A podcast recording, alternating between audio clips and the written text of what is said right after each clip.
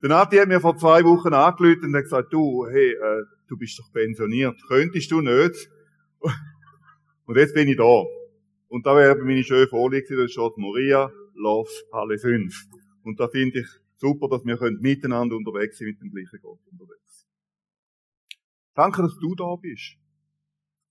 Du bist ein wichtiges und ein ganz geschätztes Mitglied von dieser Familie. Und wenn du nicht da wärst, wäre dein Platz leer. Ich meine nicht dein Stuhl. Da könnte auch ein anderer drauf sitzen, aber dein Platz wäre leer. Es gibt nämlich niemanden, der so leuchten kann mit den Augen, wie du kannst leuchten. Es gibt niemanden, der knuddeln wie du kannst knuddeln. Es kann niemand so ermutigen, wie du das machst. Es kann niemand gleich Anteil nehmen an anderen wie du. Und kann niemand so Kaffee trinken wie du. Du bist einzigartig und ohne dich würde da etwas fehlen. Also schön, dass du da bist. Aber du bist auch mit Erwartungen. Hast du Erwartungen mitgebracht? Glaubst du, dass Gott dir heute möchte begegnen? Im Lobpreis, in der Predigt, im Lobpreis nachher, im Gebet, beim Kaffee, irgendwo. Glaubst du, dass Gott zu dir spricht, zu deinem Herz heute spricht und dass du ermutigend wieder heimgehst? Hast du die Erwartung oder zumindest die Hoffnung, dass du geistliches Schritt weiterkommst, dass dein Herz ein Stückchen mehr geheilt wird oder bist du froh, wenn man am Sonntag auf den Gottesdienst kommt, so das Prinzip? Ich finde beides super. Wirklich beides super. Aber noch super finde ich schon, wenn du kommst und sagst, Gott, ich brauche noch ein bisschen mehr von dir. Ich möchte noch ein bisschen mehr überkommen von deiner Güte, von deiner Freundlichkeit, von deiner Stärke, von deiner Freude und all dem. Und Gott reagiert auf unseren Hunger.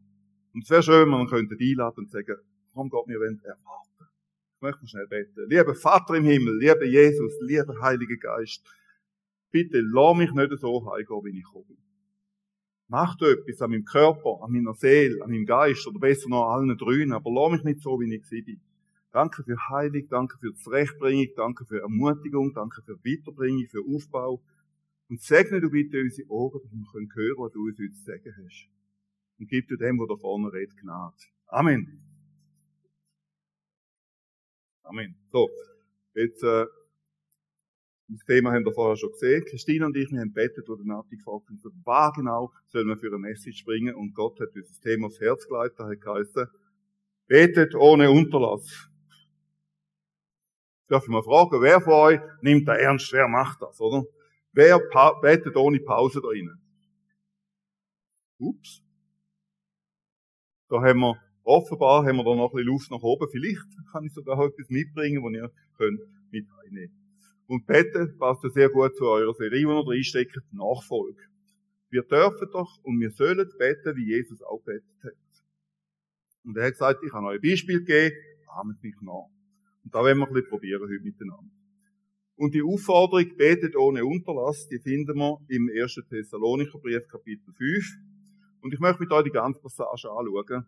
Sie ist relativ kurz. Und sie fängt an mit dem Vers 15. Das heißt, wir aber, das ist der Paulus, der Silas und der Timotheus, wir bitten euch aber, Brüder, die anzuerkennen, denen der Herr die Verantwortung für eure Gemeinde übertragen hat und die mit unermüdlichem Einsatz unter euch tätig sind und euch mit seelsorgerlichem Rat zur Seite stehen. Ihr könnt ihnen für das, was sie tun, nicht genug Achtung und Liebe entgegenbringen. Der Rat gehört zwar hin und vorne nicht zu dem Thema, aber er steht am Anfang von dem Gedankengang von Paulus, am Anfang von dem Abschnitt. Und ich glaube, als Gastsprecher darf ich mir erlauben, das mal hervorzuheben. Der vaterliche Rat, der väterliche Rat von Paulus ist von allergrößter Bedeutung fürs Gedeihen und für die Entwicklung von einer Gemeinde. Der Nati oder die Helen können das nicht selber so thematisieren und sagen, bringen uns mal Achtung und bringen uns mal Liebe entgegen, weil da, da kommt ein bisschen komisch über. Aber ich als Gast, als Fremder, darf da gut sagen, weil ich kenne die Situation, was es bedeutet, der Gemeinsleiter. Und ich, kann auch einfach nur bitten, die Aufforderung von Paulus ernst zu nehmen. Leiter haben nämlich nicht nur grosse Berufung, sondern die tragen auch grosse Last und Verantwortung. Und die Last ist manchmal grösser, als man von außen sieht. Und wir selber haben erlebt, wie wir Nati und Helen schon recht gut kennen, wie oft und wie unermüdlich sie schaffen für GVC und wie viel Herzblut sie da ausgüssen. Und was sie brauchen in ihrem Job ist vor allem Ermutigung, Rückgewinn, Lob. Die Sachen, oder? Und darf ich euch darum einfach freundlich dazu auffordern, Ihnen und auch den anderen Leuten, die in dieser Church aktiv sind, gebührende Dank, viel Liebe, viel Achtung entgegenzubringen. Es ist ein funktionierendes biblisches Prinzip. Und wenn ihr das beachtet, dann könnt ihr noch besser leiten. Viel? Viel. Okay. So, jetzt also zu meiner Predigt. Kommt gerade anschließend an die Vers, wo wir da vorher gelesen haben. Dort steht, wir ermahnen euch, jetzt nicht nur bitten, sondern wir ermahnen euch, Brüder und Schwestern, haltet Frieden untereinander. Weist die zurecht, die ein ungeordnetes Leben führen. Ermutigt und tröstet die Mutlosen und Verzagten, nehmt euch der Schwachen an. Machen wir das? Glaubt, ne? Achtet darauf, funktioniert nicht. Schade. Ne? Achtet darauf, dass keiner Böses mit Bösem vergilt. Strebt alle Zeit dem Guten nach, gegeneinander und gegen alle Menschen. Freut euch alle Zeit. Betet ohne Unterlass. Dankt Gott in jeder Lage. Wirken des Heiligen Geistes löscht nicht aus. Weissagungen verachtet nicht, von aller Art des Bösen haltet euch fern, prüft aber alles, das Gute behaltet. Und dann kommt's, das ist es, was er von euch will, und er ist Gott, und was er euch durch Jesus Christus möglich gemacht hat. Also all die feinen Sachen, die ich jetzt vorgelesen habe und wo wir vielleicht nicht gesehen haben da hinten, ist uns möglich gemacht worden durch Jesus Christus. Es ist für dich möglich, weil Jesus dich dazu befähigt hat und weil Jesus in dir wohnt. Das wären eigentlich 14 verschiedene Predigten zum Thema Nachfolge, Punkte, von denen Paulus sagt, es ist möglich, weil Jesus in dir wohnt. Und insbesondere auch beten ohne Unterlass. Ich weiß nicht, wie es euch geht, aber der Punkt hat mich früher immer extrem herausgefordert, so sehr, das ist doch nicht machbar. Ich kann doch nicht beten ohne Unterlass. Das ist eine absolute Unmöglichkeit hat Gott wirklich Vollbeschäftigung für mich in diesem Thema gesucht. 7 24 Stunden. Ich muss doch noch arbeiten, dann habe ich noch Hobbys, Familie möchte ich gerne Zeit von mir haben, Essen, Trinken und Schlafen muss ich auch noch. Da ist doch einfach zu viel verlangt. Ich schaffe es nicht einen einzigen Tag, oder wie soll ich auch nur einen einzigen Tag können ohne Unterlass beten. Zudem bin ich nur Mann und Männer können, äh, wie man das ein bisschen weiss, nur eine Sache aufs Mal machen. Das ist nicht wie bei den Frauen. Denen klingt das vielleicht besser. Die können kochen, Baby stillen, telefonieren und Kreuzworträtsel gleichzeitig. Also wie soll das für uns Männer gehen? Oder wie soll das für uns Frauen gehen? Oder für euch Frauen vielleicht?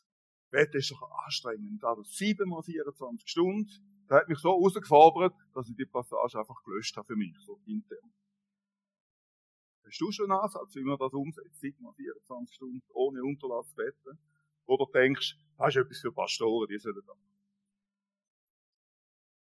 Ich habe meine Mühe mit dieser, Predigt, äh, mit dieser Stelle mal in einer Predigt so nebenbei erwähnt und nach dem Gottesdienst kommt jemand auf mich zu und sagt, weißt du, ich bin in einem Kloster aufgewachsen und wir haben genau da gelernt, beten ohne Unterlass. Das ist ganz einfach.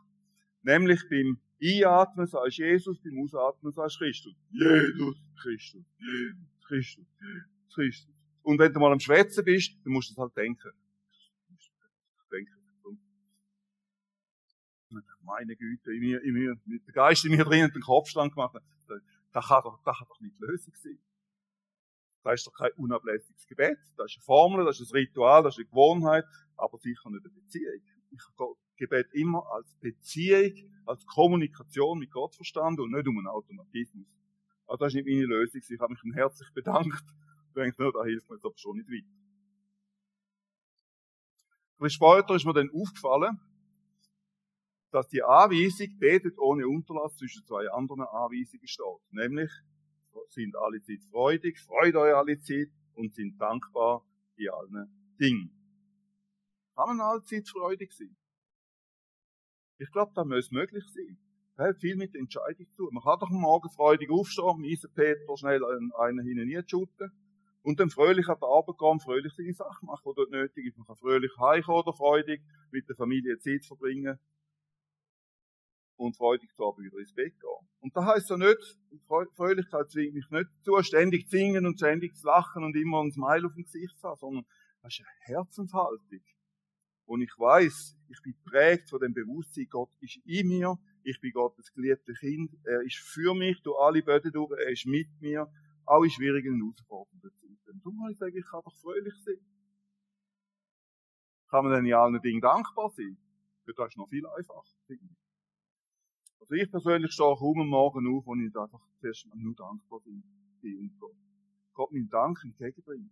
Dank für eine gute Nacht, Dank für, Dank für einen schönen Morgen. Danke für eine tolle Ehefrau, für tolle Kind und Kindeskind. Danke für die Gegend, die wir uns eingesetzt haben, für die Natur, die so schön ist. Danke für meine Arbeit, danke für mein Einkommen, danke vielmals für die Schweiz, wo wir dürfen wohnen, für den Frieden, den wir haben, für unsere tollen Gesetze, für die Kultur, die wir da haben, für unsere Ordnung, für Sauberkeit, für Wohlstand und tausend andere Sachen. Ihr kennt das Lied. Ich habe tausend gute Gründe, für das Loblied singen, Herr. Und dann man, ich glaube, das ist auch ja im Wetter. Es ist möglich, die ganze Zeit dankbar zu sein. Und dankbar sein zwingt mich nicht in schlechten oder schwierigen Zeiten so zu tun, wie wenn alles in Ordnung wäre. Nein. Aber es ist ebenfalls eine Herzenshaltung und das Bewusstsein, Gott ist gut, Gott ist für mich und am Ende ist alles gut und wenn es jetzt noch nicht gut ist, ist noch nicht das Ende. Und auch die Erfahrung, dass Gott uns nicht hängen lässt, wenn, mal ganz, wenn das Leben mal übel mitspielt. Wenn das Leben mal schwierige Zeiten für uns beraten, Gott ist mit uns, er treibt uns, er tröstet uns, er lässt uns nicht allein, bis wir drüber sind. Und wenn schwere Zeiten kommen, Dankbarkeit lehrt uns die noch viel besser zu erkennen. Und betet ohne Unterlass, das steht genau zwischen diesen zwei Punkten. Zwischen fröhlich sein, freudig sein und dankbar sein. Und wenn die zwei Punkte eigentlich mehr eine Herzenshaltung sind, eine Einstellung als eine Tätigkeit, dann liegt doch folgerichtig näher, dass betet ohne Unterlass auch nicht unbedingt in erster Linie eine unablässige Tätigkeit ist, sondern eine Einstellung, eine Herzenshaltung. Und mich denke, da nimmt schon ein bisschen Druck weg.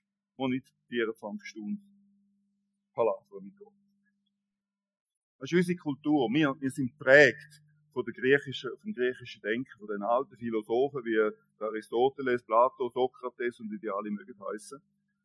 Und wir haben gelernt, mit dem Kopf zu denken und alle Sachen logisch zu erfassen, logisch zu beschreiben und klar und verständlich zu sein. Wir denken mit dem Kopf, die Hebräer aber, die denken viel mehr mit dem Herz, die denken in Beziehungen. Du, wenn wir Schweizer sagen, alle, dann meinen wir alle. Wenn wir sagen, alle stehen auf da rein, dann schaue ich ein bisschen komisch, wenn zwei nicht aufstehen. Weil alle ist für uns alle. Wenn die Hebräer alle sagen, das ganze Volk versammelte sich in Jerusalem, dann sind da viele. Oder vielleicht die meisten und hoch. Wenn wir jederzeit sagen, dann sagen wir jederzeit, immer. Ohne Ende, ohne aufzuhören. Ohne Unterbruch. Die Hebräer denken, ja, wenn immer möglich, oder oft, oder immer mal wieder. Und wir sind manchmal viel zu präzise in unserem Kopf, in unserem Denken, um die biblische Kultur so wirklich im Herz zu verstehen. Wir lesen Frieden denken, jawohl, Frieden. Da ist kein Krieg und äh, kein Streit mit dem Nachbarn. Die Hebräer sagen dem Shalom und, und meinen auch den äußeren Frieden mit dem Nachbarn, mit der Ehefrau, mit dem Kind.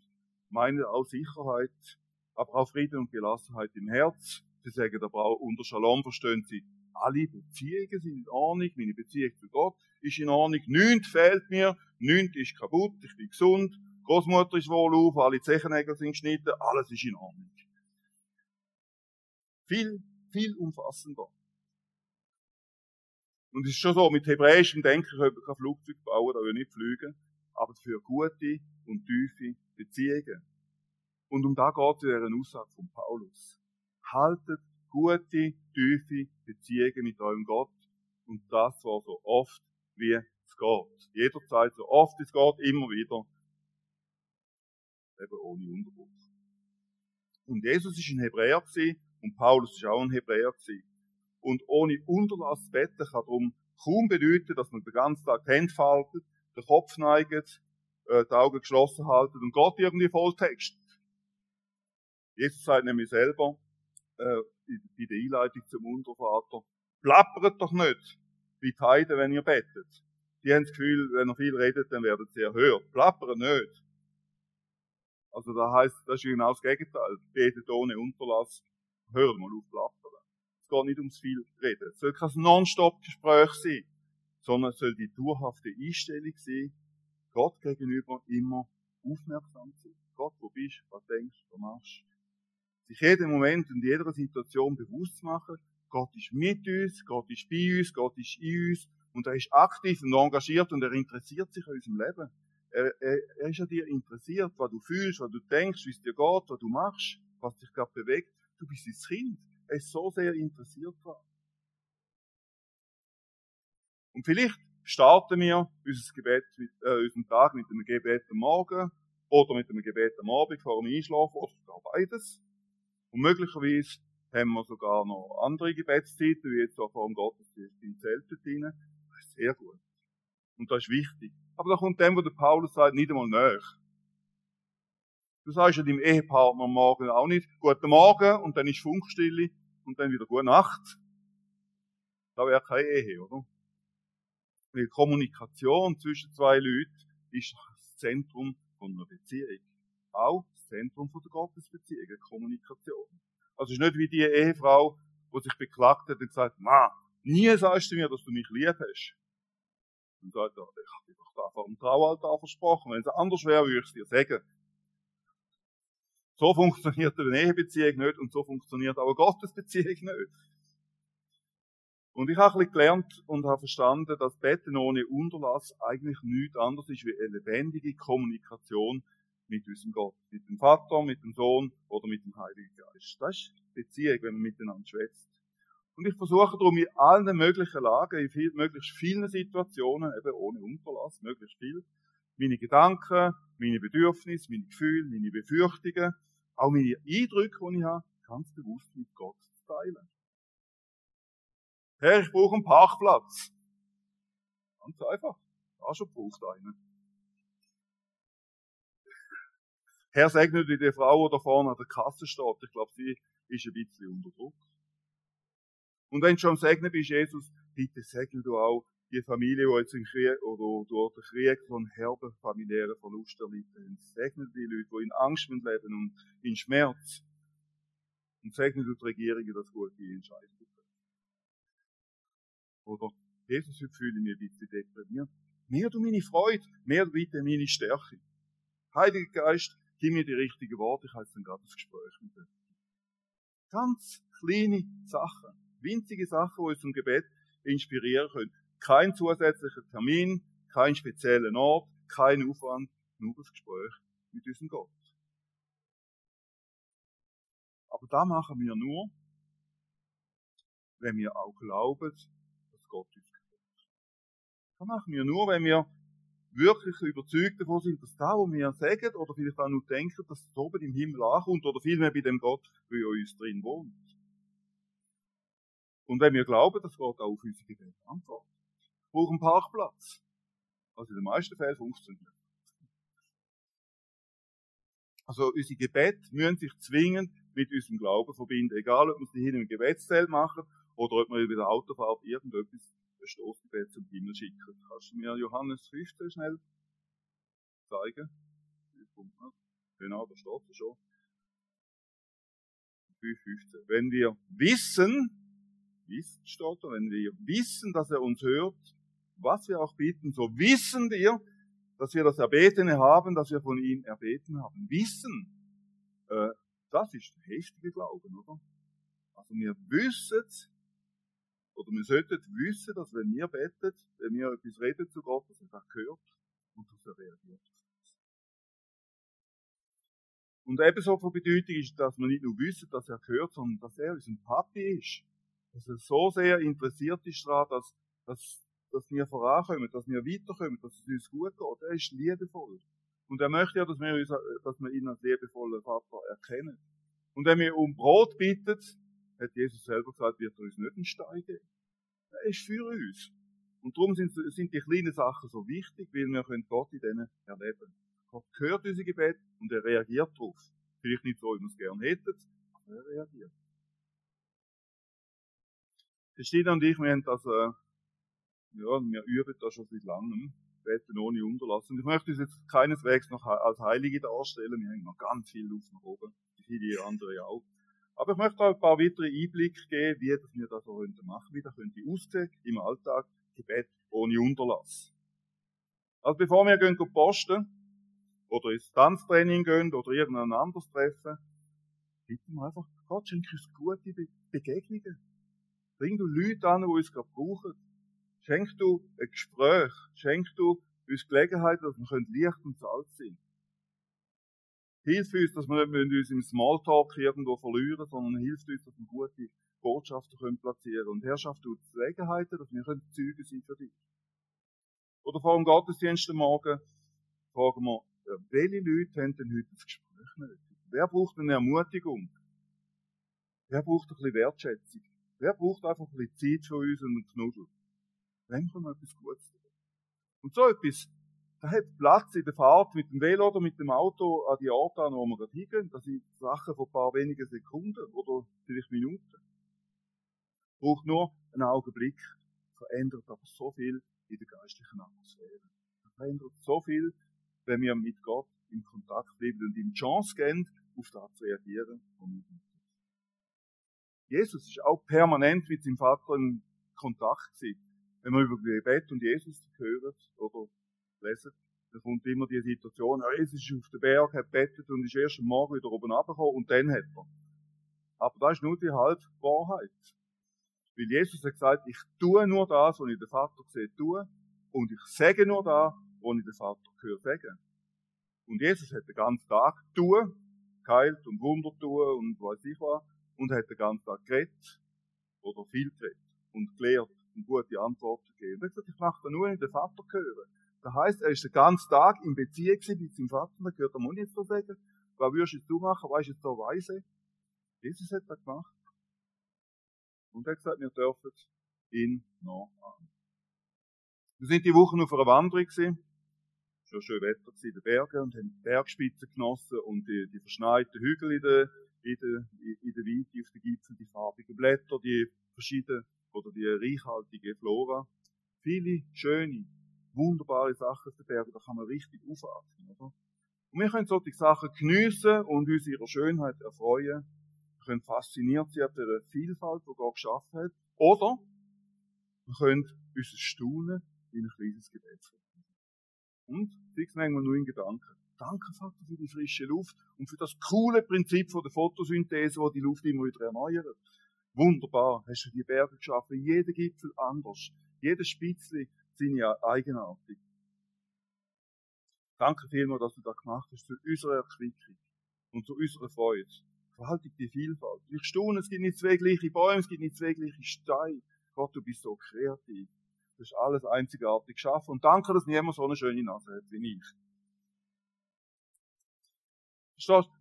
Wir müssen nicht den ganzen Tag palavern, wenn wir mit Gott in Verbindung sind. Wir können auch einfach geniessen. Das ist gleich, wenn du mit jemandem gehst, wandern, du bist nicht dauernd am Schwätzen. Sondern da hat es Zeit, wo man nichts sagt. Und das ist mit Gott genau gleich. Jederzeit heisst nicht, die ganze Zeit Maul offen haben. Sondern wie wenn du würdest mit jemandem wandern. Und dann laufe ich weiter und trampe in einen Kuhfladen rein und schön, Papi, dass du aus Mist auch noch Dünger machst. Verstehen wir, was der Paulus hat sagen Was er hat anstoßen mit seiner Aufforderung, permanent mit Gott verbunden zu sein. Wenn immer möglich, in unsere, unsere Gedanken, unsere Emotionen, unsere Entscheidungen einzubinden. Jesus, danke vielmals, dass du mir vergisst, dass ich der da vorne so langweilig finde und dass ich in Gedanken schon im Kaffee hinein bin. Oder auf der Straße, da kennen sicher, du Hornochs, kannst nicht einmal ein bisschen Gas geben. Äh, wie wär's mit Jesus, das ist eine gute Gelegenheit, mir Geduld beizubringen. Und wenn schon, ja, und bitte segnest du den mit ein bisschen mehr Vaterland. Verstehst du? Und an unseren Gedanken und, und Worten, die dann so spontan aus uns rauskommen, können wir auch ein bisschen erkennen, wie viel Raum der Heilige Geist in uns schon gewonnen hat. Wie viel Heiligung schon passiert ist an unserem Charakter. Wenn wir uns selber zulassen, können wir Aufschluss über, wie viel Gott denn schon in uns Platz hat. Wie unsere Gottesbeziehung wirklich aussieht. Wie viel Sinn von Christus schon uns angewachsen ist. Und das war im Übrigen eine Schleichwerbung für die Predigt vom letzten Sonntag von Michael. Er hat das wunderbar dargelegt. Sehr empfehlenswert.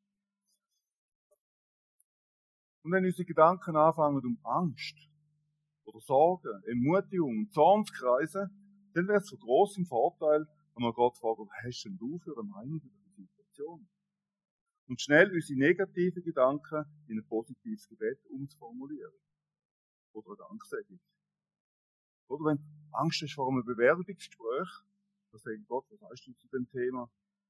Dann kommt der Jesaja 41,10 sind sagt, fürchte dich nicht, ich halte dich mit deiner starken Rechten, meine siegreiche Rechte. Ja?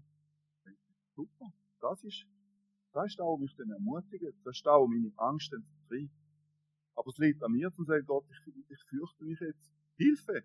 Und dann bringt er Hilfe, indem er uns entweder an das Wort erinnert oder an Trost spendet. Und der Paulus sagt das auch in seinen Briefen immer wieder, hört auf mit Sorgen. Und anstatt euch sorgen, setzt Gebet an die Stelle. Philippa 4,6.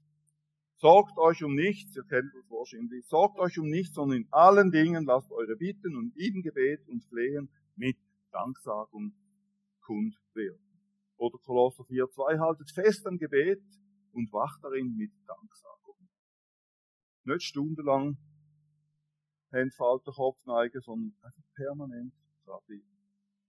Und im Alltag sollte diese, das andauernde Gebet, das beständige Gebet unser Begleiter sein. Wenn wir es nämlich nicht praktizieren, dann leben wir aus unserer eigenen Kraft.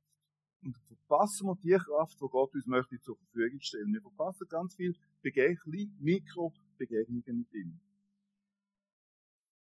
Gebet ohne Unterlass ist eigentlich nichts anderes als das Bewusstsein, dass wir abhängig sind von Gott dem Vater, von Jesus und vom Heiligen Geist und die fortwährende Kommunikation.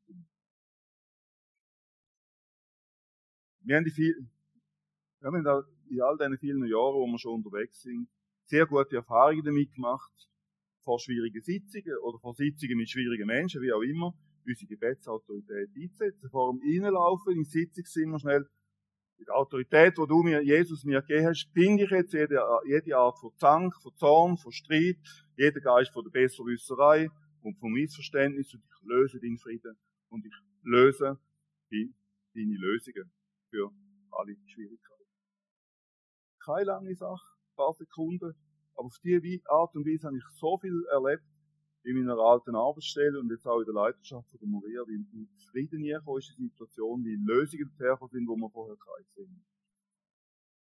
Das ist im Übrigen auch ein super Konzept für die, die noch kleine Kinder haben, für Kindererziehung. Jetzt den Geist von der Manipulation, wenn der Kleine im Laden, weißt, so, so richtig Gas gibt, weil ich will jetzt aber da Klasse und so lange Gas gibt, bis man entweder nachgibt oder bis man gewonnen hat.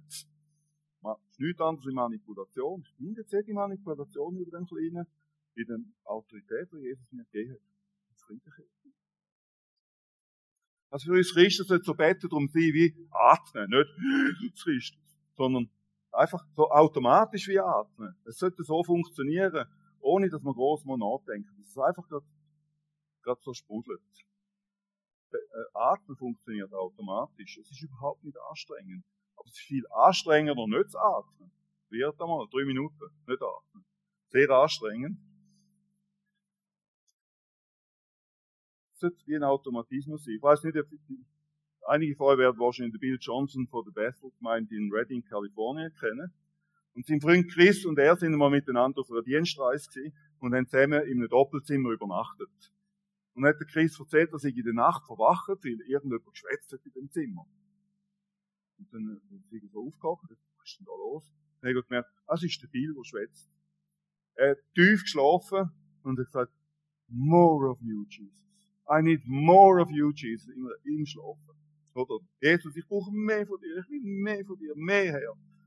Während dem Schlaf. Also irgendwie hat der das Prinzip von Betten ohne Unterlass total verinnerlicht. Das mache ich übrigens auch. Ich bete im Schlaf. Nun sagt meine Frau morgen Abend wieder geschnarchelt. Aber leider ist schon so, dass viele Gläubige ihren geistlichen Atem für lange Zeit anhalten und denken, dass die kurzen Momente mit Gott, die langen schon zum Überleben. Ja, vielleicht schon. Aber die Einschränkung von dieser geistlichen Luftzufuhr, die schadet nicht Gott letztlich. Er kann mit dem umgehen. Die schadet uns selber, wir jede Menge göttliches Eingreifen haben. Kommen noch kurz zum zweiten Teil. Kommunikation ist bidirektional. In der Bibel lesen wir vom jungen Samuel, er gesagt hat, Rede Herr, dein Knecht hört. Und wir machen es manchmal umgekehrt und denken, höre Herr, dein Knecht spricht.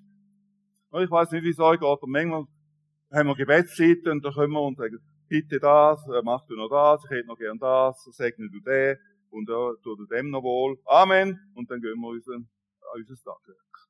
Also wer kennt das? Das ist nicht abnormal, oder? Aber anhaltendes Gebet ist kein Monolog, sondern es ist ein Gespräch mit Gott und das bedeutet, wir sind nicht die Einzigen, die schwätzen. Gott schwätzt auch. Und was er sagt, ist wichtig. Das ist wahrscheinlich wichtiger wie da, wo wir sagen. Jesus hat nämlich gesagt, Johannes 10, 27, meine Schafe hören meine Stimme. Sie hören meine Stimme. Ich kenne sie und sie folgen mir. Das ist die Wahrheit, wie die Bibel es uns nachbringt. Wir als Schaf, wir hören seine Stimme.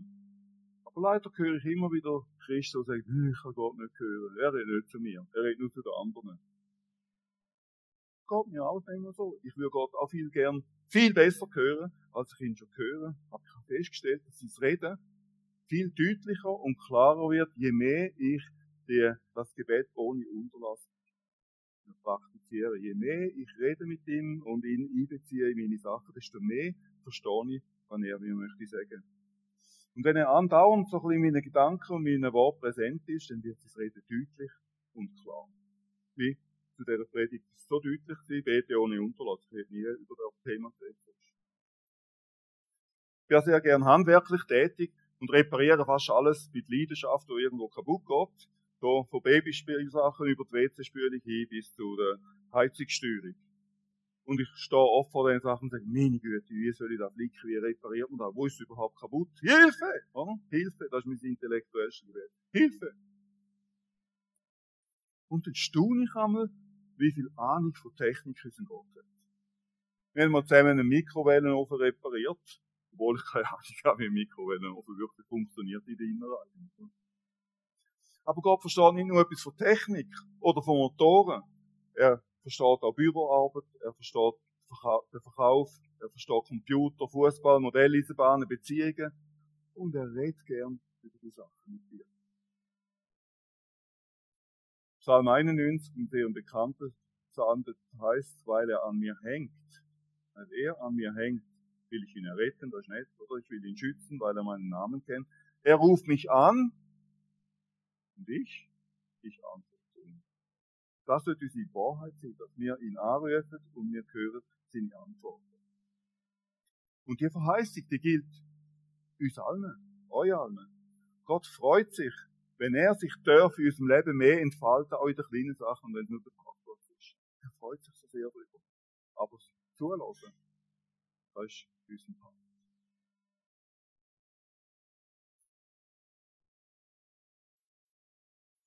Christine und ich, wir haben es uns zum, zur Gewohnheit gemacht, auf unseren Spaziergängen und Wanderungen oder beim Walken, einfach Gott zu bitten, gib uns Gebetsimpuls.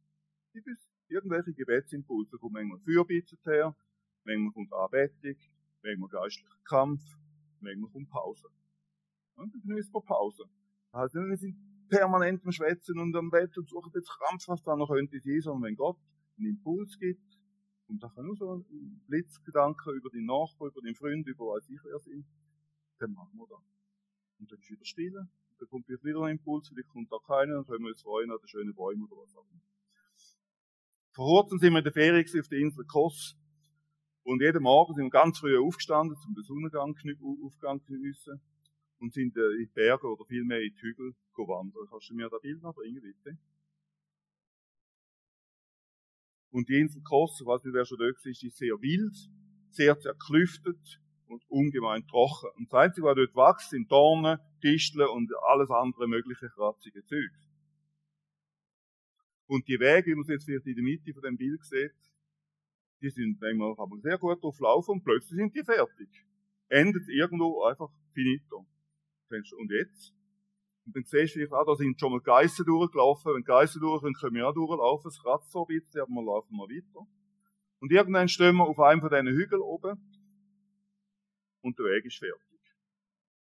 Dann so rumgeschaut. Ah, da unten am Fuß vom Hügel geht ein Weg weiter. Nur wie kommen wir dort runter? Geschaut, ah, da hat es einen Geissenpfad. Ein bisschen kratzig, ein bisschen steinig und sehr steil. Und wir haben uns dann entschieden, komm, wir wagen so runterzugehen. Also, müssen wir nämlich den ganzen Weg zurücklaufen und dann können wir Sport zum Morgen. Das haben wir nicht wollen.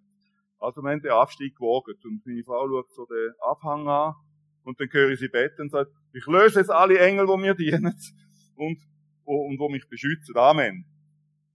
Und ich habe ein bisschen geschmunzelt und denke, ja, wir müssen nicht mehr runterlaufen, oder? Dann gehe ich voran und, und versuche mir da den Weg zu bahnen zwischen Stein Felsen und Gestrüpp und vor allem zwischen Dornen durch. Und es vergeht keine Minute, dann höre ich hinter mir Platsch. So wie wenn man einen nassen Sack auf den Boden rührt. Ist aber kein nasser Sack, war meine Frau. Und zwar ist die, der Steilhang durch ab, Kopf voran, Platsch auf den Bauch gelegt. Also so, weißt du, so, etwa so. Fast schon Kopfstand. Und ihre erste Reaktion ist die gewesen, Gott, wo sind denn jetzt die Engel gewesen, die mich, sollten, äh, die mich beschützen? Wo sind die Engel gewesen, die mich, ja, die mich bewahren? Ich habe kaum fertig Amen gesagt, schon kein auf der Latz. Das kann doch nicht sein, oder? Ich mache einen Sturzflug, obwohl du gesagt hast mir, du lässt auf unser Gebet. Bis sie aufgestanden ist und gemerkt hat, oh, ich habe mich nie angeschlagen, bin nie aufgeschürft, bin nicht in den Dornen gelandet, keine, keine Predigt, keine Bühne, kein gar nichts, komplett 100% unversehrt. Und dann ist uns die Bibelstelle in den Sinn gekommen, wo, äh, der Teufel am Jesus, Jesus zitiert hat und gesagt hat, weißt, er wird seinen Engel über dir befehlen, dass sie dich bewahren. Sie werden dich auf den Händen tragen, damit du nicht im Fuß an den Stein stoßest. Das ist dann in den Sinn gekommen. Danke, Papi, für Bewahrung. Trotz Sturz. Kaum zwei Minuten später habe ich dann meinen Sturzflug gemacht. Aber ganz ohne Engel. Und ich bin natürlich prompt mit in einem stacheligen Gebüsch gelandet, habe mir meine Arme aufgekratzt, die Hose verrissen und einen Haufen Dornen gefunden, nachher in meinen Beinen, im Bauch und in meinen Händen. Man sollte sich nicht darüber lustig machen, wenn jemand ernsthaft hat. Eindeutig.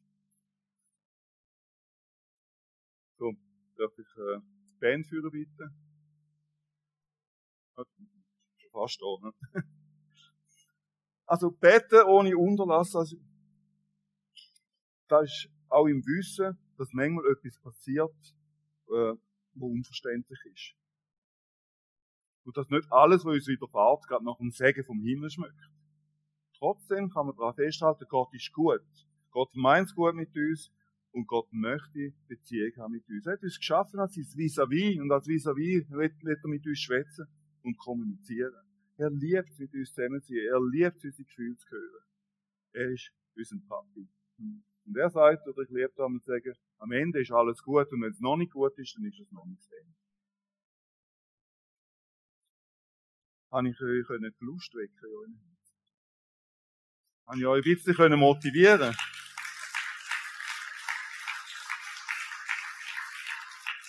Wenn mir das gelungen ist, dann bitte ich euch, die Zeit jetzt vom Lobpreis Ben, wo man spielt, einfach zu nehmen, um mit Gott den Deal zu machen. Und sagen, ich möchte mehr mit dir erleben. Ich möchte mehr versuchen, die Mikrogebetli, die keinen zusätzlichen Aufwand kosten, die Mikrogebetli einfach zu sprechen, mit dir in Beziehung zu bleiben, den ganzen Tag von dir zu hören. Ich möchte mehr erleben, wie du in mein Leben eingreifst. Ich möchte mehr erleben, wie ich gerade instant auch Gebetserhörung habe, wenn es nur winzige sind. Und er wird dir helfen wenn du ihn bittest, weil er gesagt meine, meine Kraft kommt in der Schwachheit so richtig zur Geltung. Ich möchte jetzt noch beten. Und nachher, wenn der Lobpreis losgeht, dann steht da ein Gebetsteam parat. Wenn ihr sagt, ich kann oder ich will auch nicht allein beten oder ich habe ein anderes Anliegen, nehmt da in Anspruch. Und schickt euch Sachen auf zum Himmel. Und die, die nicht wollen, das Gebetsteam in Anspruch nehmen, kommen selber für euch in Gott. Reden mit ihm, sagen ihm, was ihr gerne hättet macht den Himmel frei für euch. Und wir bitten dich, lieber Vater im Himmel, für unseren Papi, wir bitten dich, Jesus, unser großes Vorbild. Und wir bitten dich, Heiliger Geist, unseren Tröster, unseren Beistand, unseren Helfer. Dass du uns hilfst, irgendwie in dieser Verbindung zu leben mit unserem dreieinigen Gott. Dass du uns hilfst, die Kraftquelle vom Himmel immer wieder anzuzapfen. Und den Trost vom Himmel abzuholen, den wir brauchen, die Freude vom Himmel zu holen, wo in der Fülle dort vorhanden ist. Hilf uns, an deiner Hand zu gehen durch unser Leben. Und hilf uns, deine Stimme in dem Sinne immer besser zu verstehen. Und wir wissen, dass du für uns bist. Wir danken dir, dass du mit uns bist. Und dass dich nichts mehr freut, als wenn wir mit dir schwätzen.